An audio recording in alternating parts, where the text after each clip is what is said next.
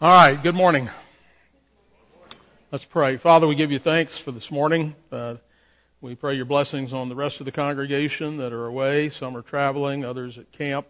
Be with them this morning and uh, be with us as we gather to learn, to grow, to think, and to be equipped to go minister and serve in this world for your glory. We pray in Jesus' name. Amen.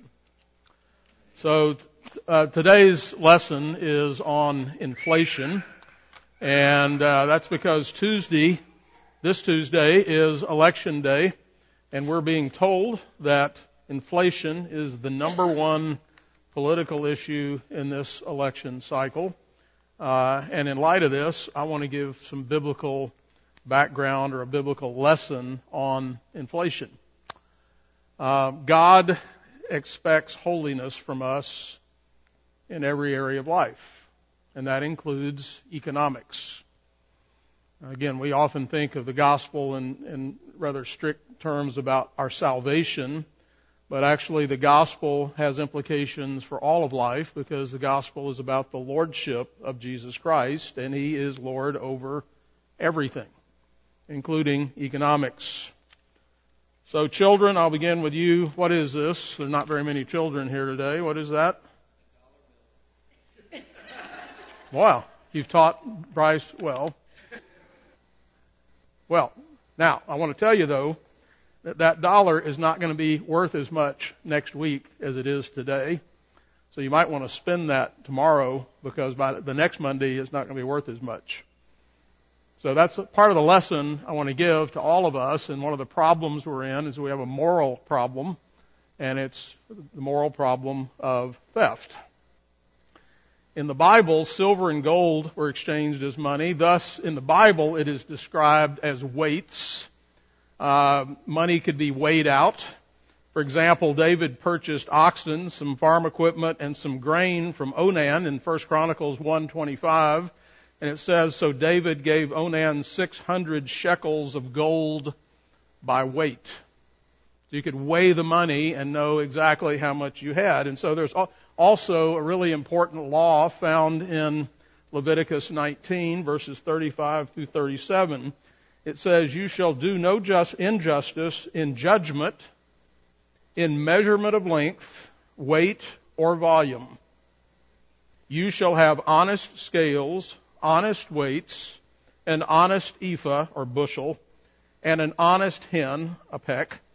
I am the Lord your God who brought you out of the land of Egypt. Therefore, you shall observe my statutes with all my judgments and perform them.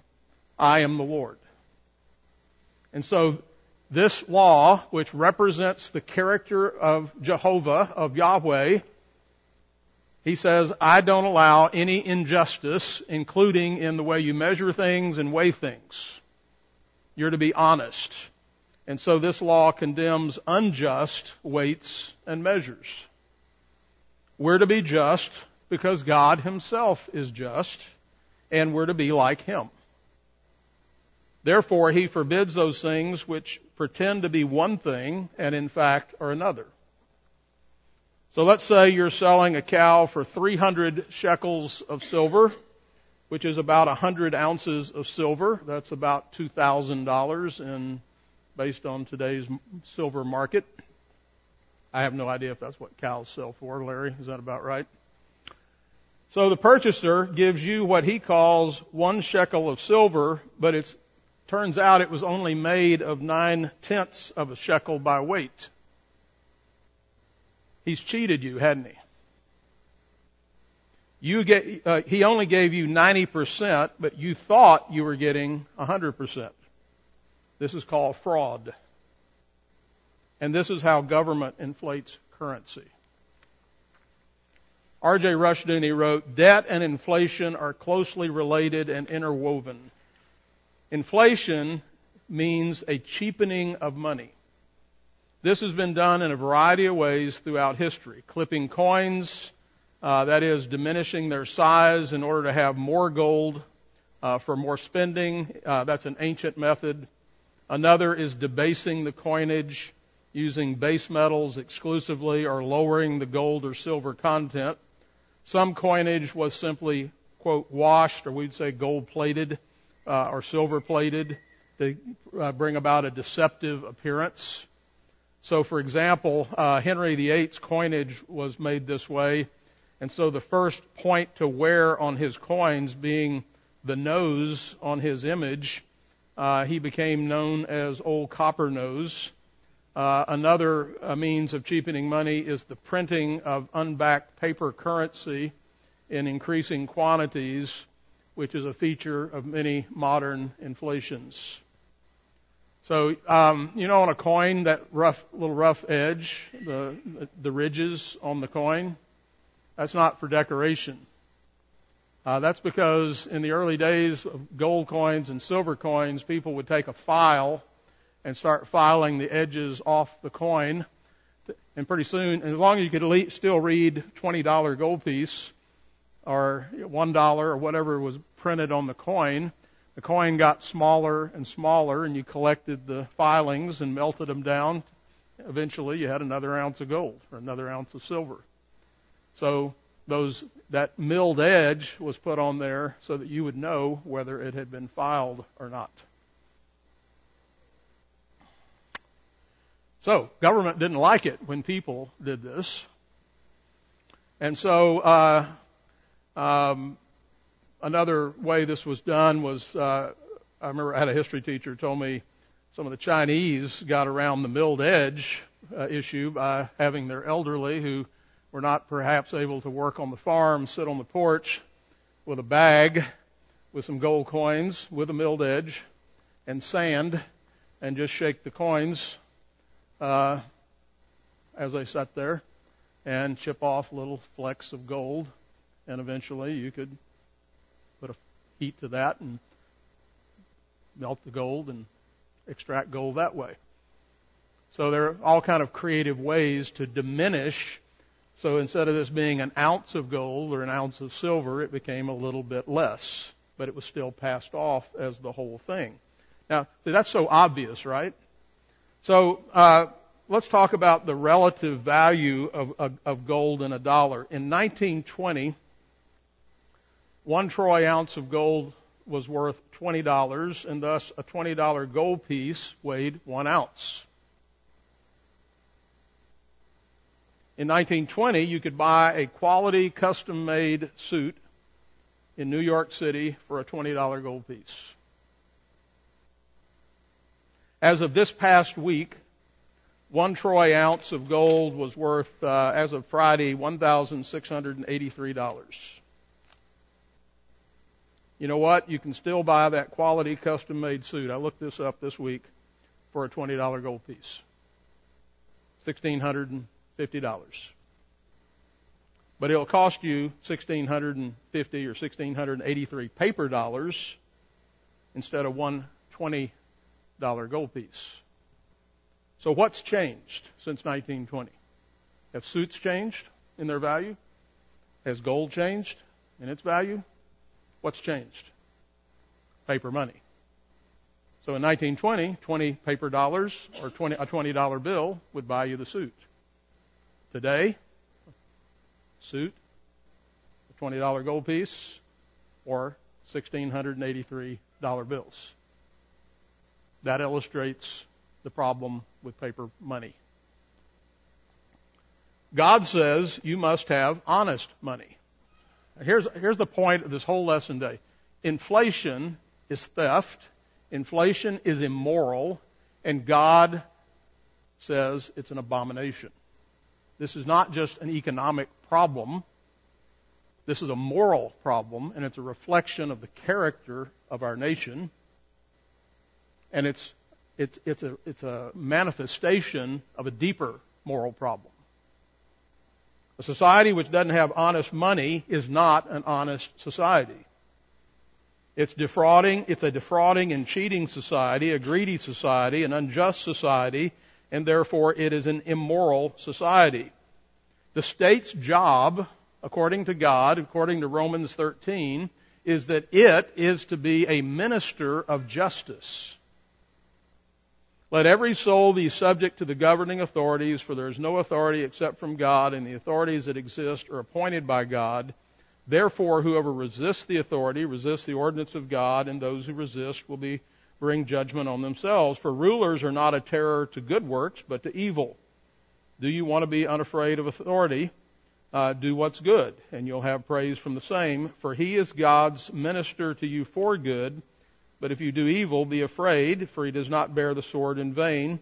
For he is God's minister to avenge and execute wrath on him who practices evil. In other words, the goal, a good government is there to enforce moral standards, justice, that which is true, that which is right. Part of that justice the state is required to administer involves weights and measures. They are charged uh, to protect us against fraud, that is, stealing through pretense.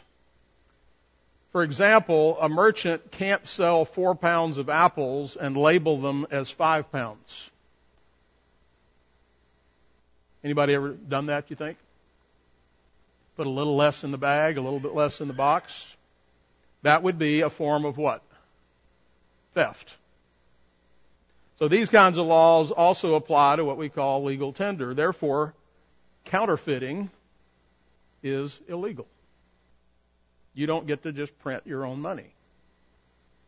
This would be immoral. Why? Because it is a form of theft. You could have multiple free market producers, say, of gold and silver coins. Let's say there were 10 companies that minted uh, gold coin, one ounce gold coins and one ounce silver coins, are different weights of coins. Um, uh, but the state would be obligated to prosecute fraud. If somebody started putting something other than gold or silver in there or making them weigh less. And in fact, the competitors themselves would also be on the lookout for something like that, right? They'd want to make sure the guy over there that's selling them is doing, doing it right because it would obviously bite into their business. But when the state has the monopoly over legal tender in the printing of paper money, and when they commit fraud, what is it? It's still theft. This is immoral, and God says in Proverbs 20:10, diverse weights and diverse measures, they are both alike an abomination to the Lord.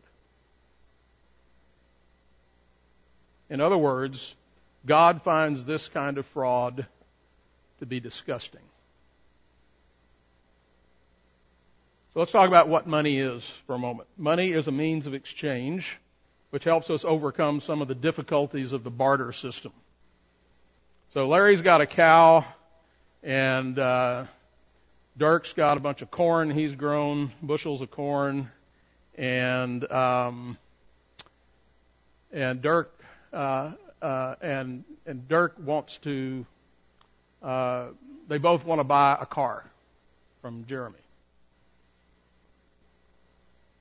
And so Dirk goes to Jeremy and says, uh, How many bushels of corn for a car? And Larry wants to know how many cows for a car. And Jeremy says, You know what? I got all the corn I need, and I've got all the cows I need, and no thank you. I'll keep my car. So you see the problem. But if we had a, a mutual means of exchange, which is what where money comes in, and, and Larry can sell his cow and get money, and Dirk can sell his corn and get his money. Then they go to Jeremy, and he can sell his car and get his money, and we can use this as a means of exchange because the barter system is really cumbersome. And we end up with, I have too much of something that I don't need or want, and I can't use it. And so money becomes this means of exchange. An agreed upon medium of exchange becomes an acceptable means of payment.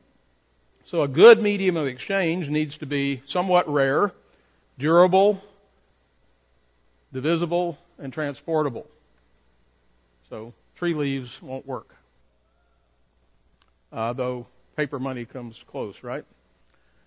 There is a limited amount of gold and silver, therefore it's rare. Gold and silver are non-ferrous, which means it's durable, it doesn't rust, uh, for example. Gold and silver can be struck into different size coins, and gold and silver then therefore are relatively easy to transport and even smuggle. So, Now comes along the government. And they're always here to help us, right? So we have the introduction of paper money that offers new opportunities for governments to commit fraud. Now let's talk about why this, you know, we're going to see how this develops. It always starts out as uh, we're here to help you. We're going to make this even easier. Uh, but what we see is it becomes then easier to adulterate the value of the currency. So I'm going to read a little bit here from Rushdoony, uh, who wrote a little book on inflation. So let me just read this section to you. As the creator of fiat money, fiat means out of nothing. When God said, let there be light, that was fiat, uh, uh, out of, with his word. He creates out of nothing and there's light. Fiat money, uh, or uh, the, uh, as the creator of fiat money, of instant money by means of legalized counterfeiting of wealth, the state is always the wealthiest and most powerful force in society. As inflation increases, so too does the power of the state. Every civil government thus has a vested interest in inflation. For a state to halt inflation is to diminish its power. Now, bear with the arguments here. The fundamental premise of modern political science is that the state is God walking on earth. It means that the state claims sovereignty, an attribute of God alone, and therefore claims the power to create. The result of this assertion of sovereignty and the power to create is fiat laws, that is, laws with no basis in God's law and purely arbitrary assertions by the state fiat money, that is, money created by the state's decree, and having behind it the value of a statist coercion and fiat everything. Above all, it means fiat justice. Justice ceases to be grounded in God's being and righteousness, and it's grounded instead in the arbitrary judgments and decisions of the state, its bureaucracy, and its agencies. The goal is total power. The key or the means is money and the creation of fiat money in brief, inflation. When the state enters into the marketplace by means of wage and price controls, by the way, there's more than one way to get inflation. We're going to talk about the printing of money is one way, the extension of credit is another, or price controls is another way of doing it. All of these are done intermittently uh, and all accomplish the same thing. So uh, when the state enters into the marketplace by means of wage and price controls, subsidies to either capital or labor or both, controls over agriculture, the creation of money, and the manipulation of the money supply or like measures, the effect on the free market is immediate. While briefly stimulating the market, have you heard of stimulus checks? We're going to stimulate, we're going to send you a check. We're going to send you some free money to stimulate the economy. So it creates artificial stimulus. Thus, the real effect of state intervention in the marketplace and into the money supply is a depressing effect, a depression. The state, however, has one cure, a panacea for all ailments, and that's more intervention. The result is inflation, and an inflation in the, in the 20th century is simply a repressed depression. The state seeks by means of more intervention to undo the effects of its original in- intervention and so on. Inflation thus has a religious root. It's a consequence of the attempt by the state to play God and to resolve all human problems, not by religious and moral answers derived from the Bible, but from humanism. The state believes that by playing God, it can abolish the problems of man and society, and instead it aggravates those problems. So let's look briefly at an aspect of inflation which is basic to its nature. Inflation is larceny, or theft. By cheapening the value of money, here's what it does it robs creditors and rewards debtors. Of course, the inflating state in the process makes itself the leading debtor. And by deficit spending, by bond sales, and by heavy borrowing to make possible its growing uh, bureaucracy and power, and as the leading thief, the inflating state is thus congenial to all thieves, and it rewards debtors by encouraging debt. I'll illustrate this in a moment. There is a benefit in income tax payments for interest payments on debt and no benefit for saving, being self-supporting and thrifty. In fact, such old-fashioned biblical morality is penalized. Thus, inflation is legalized larceny and it is an encouragement to all of us to partake in the legalized theft. In a very real sense, the federal government is in the business of encouraging thieves. So you say, I'm thinking about buying such and such, and let's say the price is a $1,000 today, and I have $500 and I'm saving up to buy it, but there's a 10% inflation rate. Well, if I wait till next year, that thing's going to cost 10% more. And if I wait two years, it's going to be actually more than, it, it's compounding, so it's going to be more than 20% more.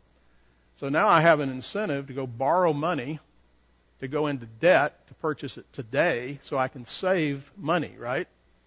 Because if I wait, it's going to cost me more. You, you see it, and, and not all things go up evenly. So we, if let's say the inflation rate's, uh, you know, 8.2, I think that's around where it is right now. Uh, and by the way, uh, the rule of seven says 7% interest means everything doubles in price in 10 years. If it's a 10% rate, it doubles in price seven years because of compounding. So you now have an incentive, again, to go borrow money, to go into debt to try to get ahead of inflation. So if, if the government has trillions of dollars in debt, they go in today, but then we can make the the value of the dollar worth 25% less in five years, and then pay it back with that money. We're paying back with dollars that are worth less than they were when we took the money out. So that's how how this theft works. We're going to inflate the currency so it's not worth as much. Yeah, we owe a thousand dollars, so so we pay back the thousand, but it's only worth five hundred. So this is the cycle. Now let's go. Isaiah had compared Israel to Sodom and Gomorrah in uh, in Isaiah one. Uh, I mean Isaiah six. Um, uh, he compared them to Sodom and Gomorrah, and he brings this indictment. Um, Hear the word of the Lord, you rulers of Sodom. He's referring to Israel here. Give ear to the law of our God, you people of Gomorrah. The rulers have departed from the law. There is true, uh, there is true social injustice. How the faithful city has become a harlot. It was full of injustice. Righteousness lodged in it, now, but now murderers.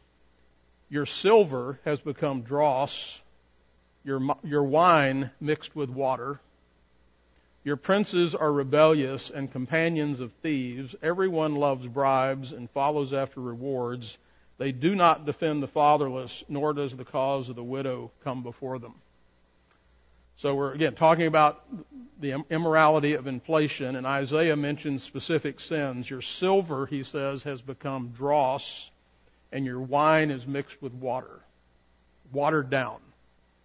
Your, your money's watered down, your wine's watered down, and this represents the general injustice of society the adulteration of the wine and the money, the product and the money. Your silver has been replaced with base metal of lesser values. So your coffee, which was $15 a pound last year, is now three quarters of a pound for $15. So we'll just reduce the size of the package and sell it for the same price. Have you noticed that?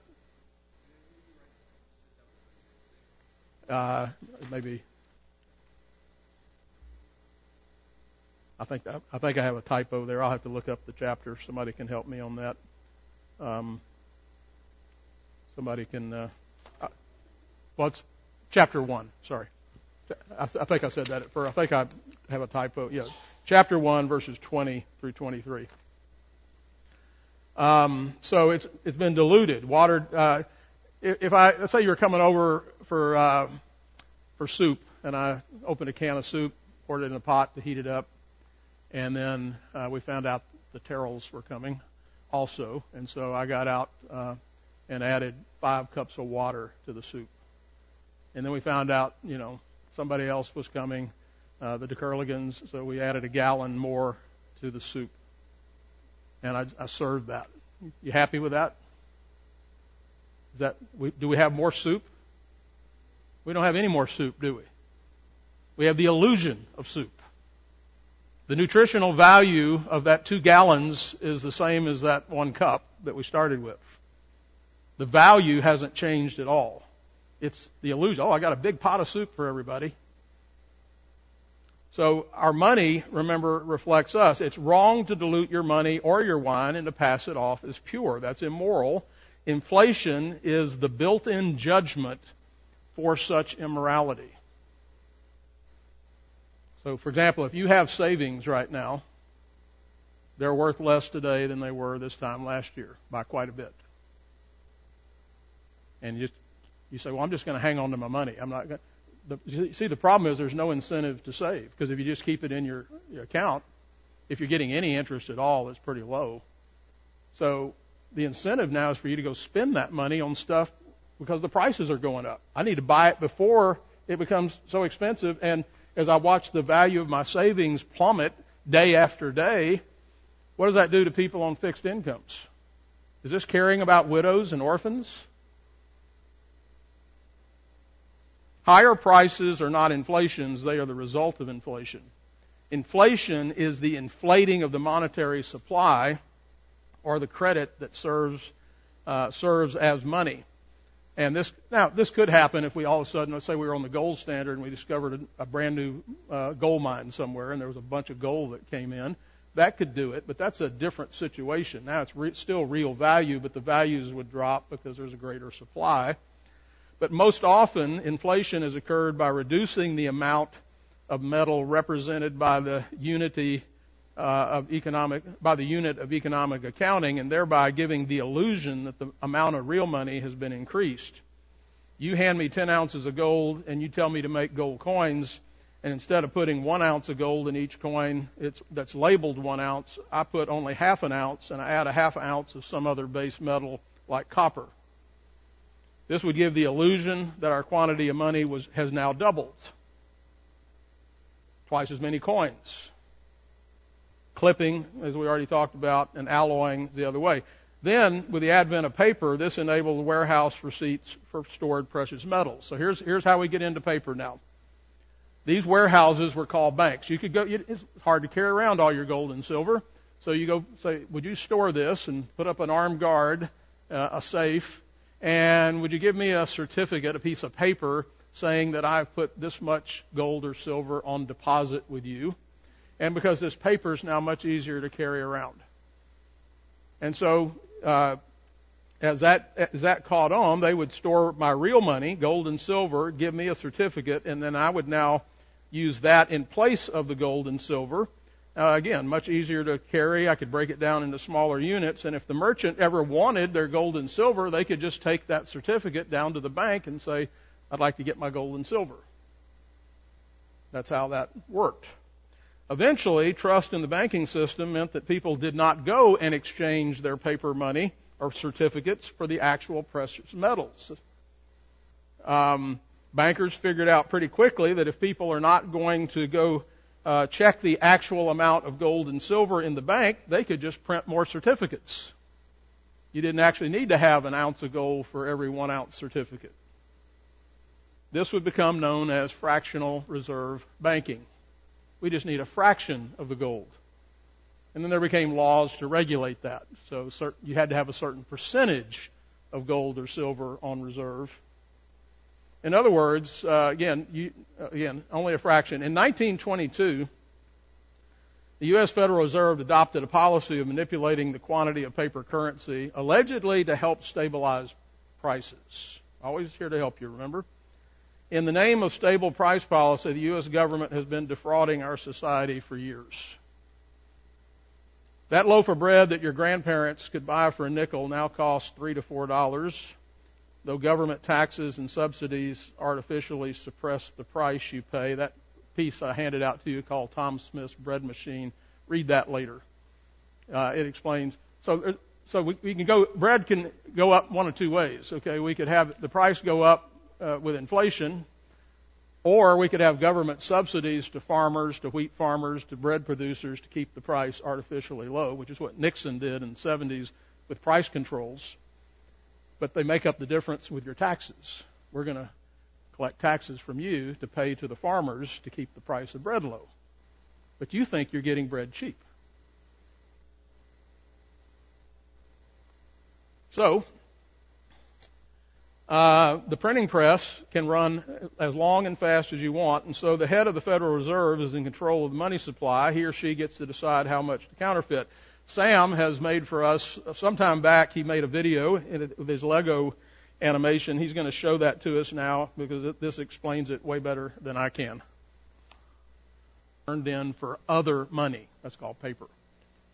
It required all persons to deliver all gold coins, gold bullion, and gold certificates owned by them to the Federal Reserve by May 1st for a set price of $20.67 per ounce. By May the 10th, the government had taken in 300 million of gold coin and 470 million of gold certificates. Two months later, a joint resolution of Congress abrogated the gold clause in many public and private obligations that required the debtor to repay the creditor in gold dollars of the same weight and fineness as those borrowed.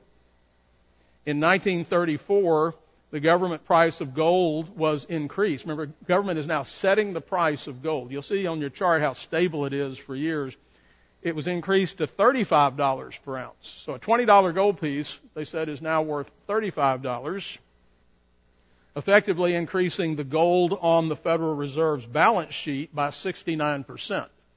Because the law still said the Federal Reserve had to have gold to back up the dollars, because we're still technically on the gold standard.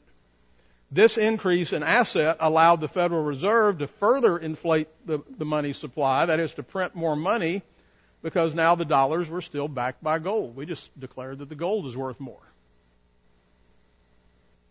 When the government held the $35 price, they held the $35 price per ounce until August 15th, 1971. I mean, setting the artificial price, right? So for 37 years, when President Richard Nixon announced that the United States would no longer convert dollars to gold at a fixed value, thus completely abandoning the gold standard. The law defines a dollar as one thirty-fifth of an ounce of fine gold, but you can no longer redeem your dollars for gold. By the way, one thirty-fifth of an ounce of gold would be about forty-eight dollars in today's gold market.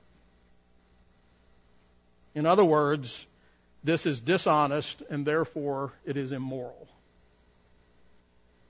Proverbs 21, 1 again, diverse weights and diverse measures, they are both alike, an abomination to the Lord. The backing of your money is no longer precious metals, but rather it is the word and the goodwill of your political leaders. Now, when people no longer trust the word and character of our political leaders or the endurance of the social system that rests on them, then paper money will become increasingly worthless and ultimately collapse. So I ask you, do you trust your government institutions and political leaders? Be sure your sins will find you out. You will reap what you sow. Remember, judgment is built in to the way God made the world. When the printing presses run, who gets that money first? The value of your savings and assets rest on the integrity of our political leaders, and inflation is the greatest oppressor of the elderly, of widows, orphans, and the poor, far greater than any landlord or capitalist. So the government is actually working against those who are on fixed incomes. I'm going to close by reading a section from Herbert Schlossberg from a, the book that scriptures, of course, are the most influential book, but maybe the the next book that was the most influential on my life, and I'd urge you to get it and read it, is Herbert Schlossberg's book, Idols for Destruction. He says, when we understand that there is no economic difference between flooding the nation with money from counterfeiters' presses and doing the same thing with money from official presses, then we begin to comprehend the nature of modern inflations. Remember, voters are saying the number one issue now in, our, in this upcoming election is inflation the modern version of alchemy. I don't know if you know what alchemy is, but alchemy was actually the attempt to turn base metals into gold or silver. So if we could turn lead into gold, just think of how wealthy we'd be. Of course, the problem is if you turn lead into gold, then gold would be worth what lead is, right? So it was a uh, that didn't work. Uh, so, but modern ver- it's the modern version of alchemy in what Ludwig, Ludwig von Mises used to call the philosophy of stones into bread, referring to the temptation of Jesus. This is what the alchemist trick, that is the alchemist trick of creating something of value without work.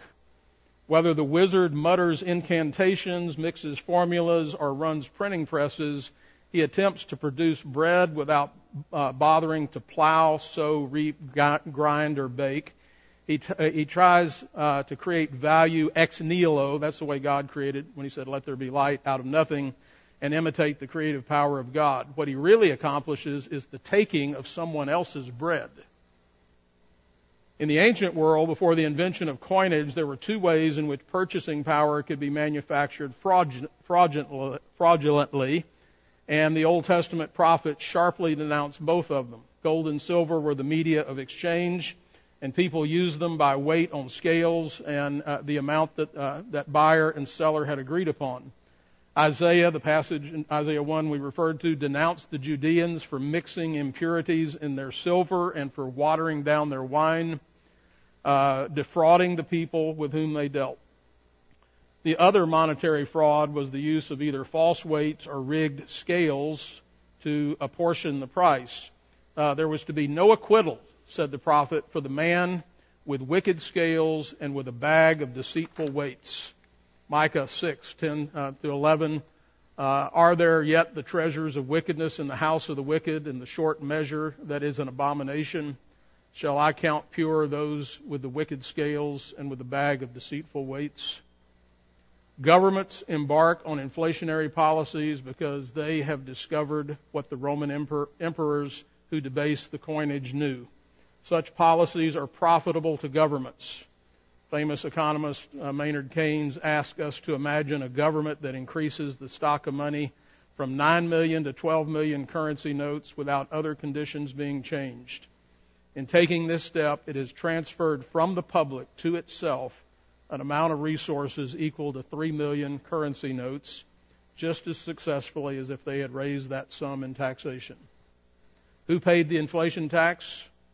Those who hold the original 9 million notes, because each of those notes will purchase 25% less uh, than before the inflation.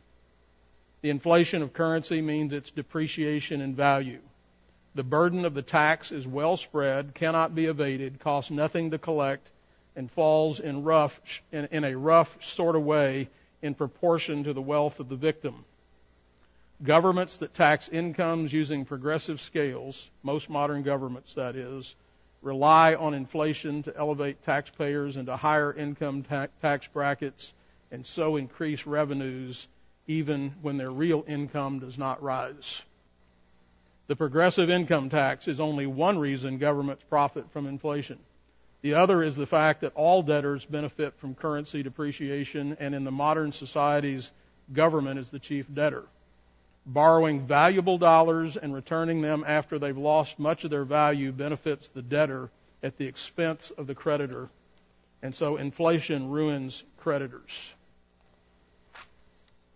The average U.S. family of four, this is just a statistic I found, and I'll close with this, earned $18,467 in 1979. Average family of four. 66% more than in 1972. During that period, however, prices increased 75%. Federal income taxes, 82%, and Social Security taxes, 142%. The, the family's purchasing power therefore declined by 8%. Thus, saving and investing are proved to be foolish in an inflationary environment. Gambling and speculating seem more sensible, and spending before prices rise, preferably on credit, as a way to beat inflation. So, inflation is not something that just happens, it is a deliberate, intentional policy. In case you didn't know, the Inflation Reduction Act of 2022 is a lie. Despite its name, the Inflation Reduction Act would do nothing to tame inflation and instead makes inflation worse. More spending and debt have given us inflation even more spending and debt will only give us more. Have you ever noticed how spending bills are always reported as immediately increasing our debt, but with a promise that they're going to reduce our debt in 10 years? They're banking on the collective memory of the public, which I've found to be about two weeks. And that's generous. This is an abomination to the Lord. Father, we thank you for your word. It tells the truth. It tells us what happens when we stray from that truth, that you bring judgment upon people and nations who disregard your justice. Father, we pray for our nation. We pray for your mercy. We pray that you grant us wisdom, open our eyes and our hearts, and show us a way forward that we might live in a land that is truly just and including economically just. And we pray this in Jesus' name. Amen.